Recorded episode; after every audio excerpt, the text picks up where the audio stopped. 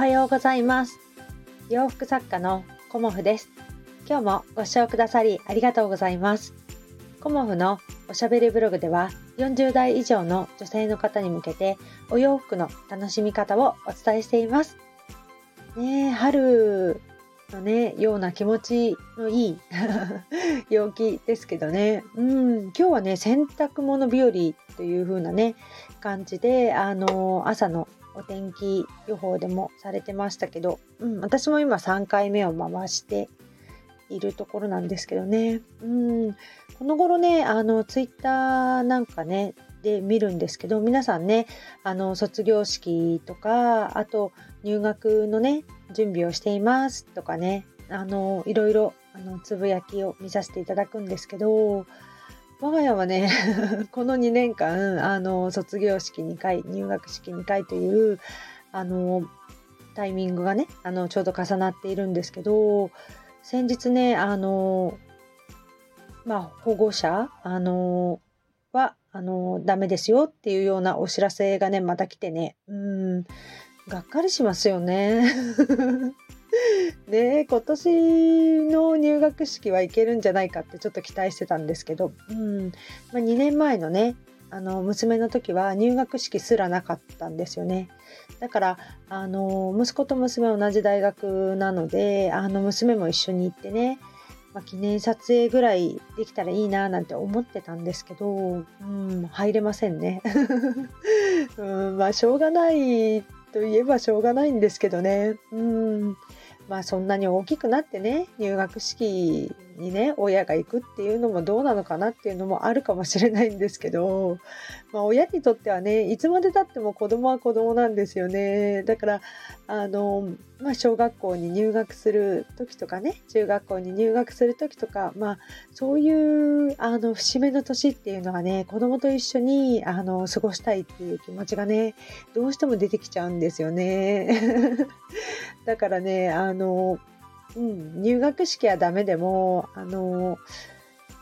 1回ぐらいね子供たちの大学を見に行こうかなっていうふうにも今は思っています。うん、ちょっとね、あの、東京で遠いので、うん、あの、意気込んでいかないといけない距離ではあるんですけどね。うん、そんな感じで、あの、今日のお話は、あの、私がね、オーダーをさせていただいてるんですけど、オーダーのね、あの、管理というか、コモフ服のカルテについてお話しさせていただこうと思います。うん、あのオーダーといってもね私の場合はフルオーダーではなくセミオーダーという形であのコモフのデザインから選んでいただいてそこからのあの修正というような感じのカスタムオーダーという形を取らせていただいてるんですけどじゃあお客様のねあのその履歴とかね情報をどうやって保存しているのかっていうねあの感じ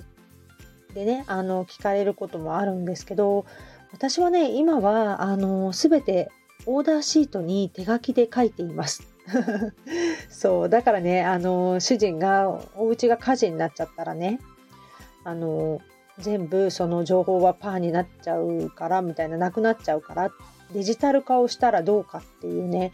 あのことを以前から言われていました。うん、でこの間娘にもあのお得意様のあのオーダーカルテというかねあのオーダーシートは個別のファイルにさせていただいてるんですよね。でその他の方とあの特にお得意様っていうのは分けてあの私は保存しているんですけどその保存のねちょっと整理をしてもらった時に娘にもねあのデータ化したらいいんじゃないかっていうことを言われました。うん、であのデータ化するってことはすごく大事なことですし、ね、あの紙で取っとくとねなくなっちゃったらもうおしまいという風な形にはなってしまうんですけど、うん、でだんだんねお客様のこのファイルがねあのたくさんになってきて私の中の頭の記憶も、あの、少しずつね、あの、なくなってきてるところもあって、まあ、いつもね、ご注文くださる方は大体もう頭には入っていますけど、ね、人の頭の中だからね いつまで残っているかっていうのもわからないのでやはりねそろそろあの数もすごく増えてきたのでデータ化する時期なのかなっていうふうに思っています。ここだけがね私すごくアナログで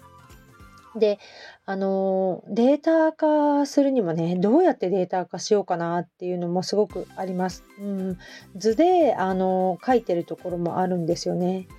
だからその図に対して図をデータ化するかっていうこともあって、まあ、あのすごくね、悩むところでもあります。うん、お洋服っていうのは、あのやっぱり細かいところでね、あの文章で書き表せれない修正というかお客様のねカスタム的なあのところがあってね、うん、そこがねなんかすごく難しいなっていうふうにも思っています。うん、でもやっぱりねデータ化した方が本当はいいんだろうね。あのすごくねあのいろんな方のお話で何かを探す時間っていうのがすごくもったいないというようなあのお話をねされている方もいらしてやっぱり整理整頓されているとねあのその分ねパッとすぐあの物が取り出せたり次の行動に移せたりするのでやっぱり整理整頓する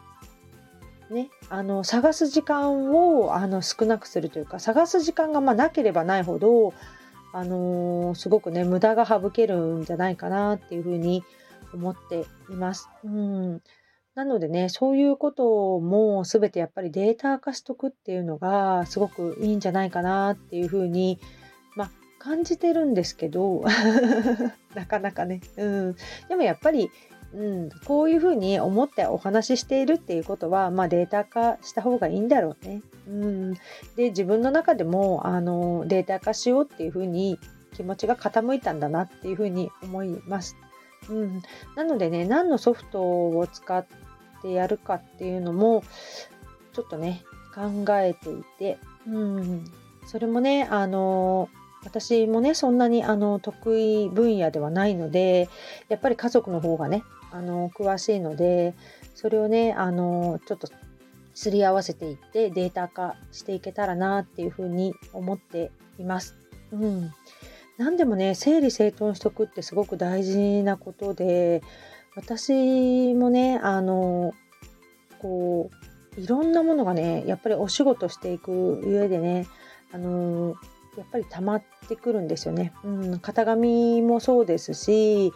あの生地もね今どっさり届いています。うん、で春の展示会とか委託のイベントに向けてとかあと夏の展示会に向けての生地とかねもう結構あのたくさん仕入れてしまったのでそれがね今ねドワッとあるような状態で、うん、そういうものもねあの何がどこにあるかっていうのを把握しておく、うん、あのそういうのってすごく大事だなっていうふうに思います。うん、でまあ、あのお仕事のねものだけではなくあの家のねあの収納とかもでもそうですよね。うん、私だけが把握していると逐一ね家族にあれはどこにあるの？これはどこにあるの？っていうふうにあの聞かれる。うん。そうすると、あの聞く側は全然ね、あの苦にはなってないんですけど、聞かれて答える側っていうのが、すごくね、あのえー、また聞くの、うん、そこだよ、みたいな感じに だんだんなってきちゃうんだよね。だから、私はなるべくね、あの何がどこに入っているかっていうのは、分かりやすく、あの書いておくことにしています。うん、家族がね、探さなくていいために、うん、あと自分が答えなくていいようにっていうのとあとあれ持ってきてこれ持ってきてって言われないためにあの動線もねかなり意識してあの家の中あの整えてるというか 収納しています。うんあれ持ってきてこれ持ってきてあれ取ってこれ取ってって言われるのが私結構ねあの好きじゃないんですよね。うん腰が重いというか自分でっていうふうに思ってしまう方なのでまあねあいいよっていうようなあの心広い方とはね ちょっと違うのでねうん、そういうのもあの何がどこにあるかっていうのを家族全員で把握できるようなあの収納とか仕組み作りとかうん、あと動かなくてもいいような収納、うん、動線作りを私はしています。うん、なるべくね楽したいっていうのもあってこういうふうに、あの春になってくると衣替えもねあのしたくなるかとは思うんですけど衣替えも一年中しなくていいような私は収納にしています。うん、衣替えってねすごくねあのめんどくさいなって思っていてずっとねあのやらなきゃやらなきゃとかね思うんですけど私はね基本的にあの衣替えはしないような収納にしていて、えーと、基本的にはクローゼットをあの前と後ろで2本のねこう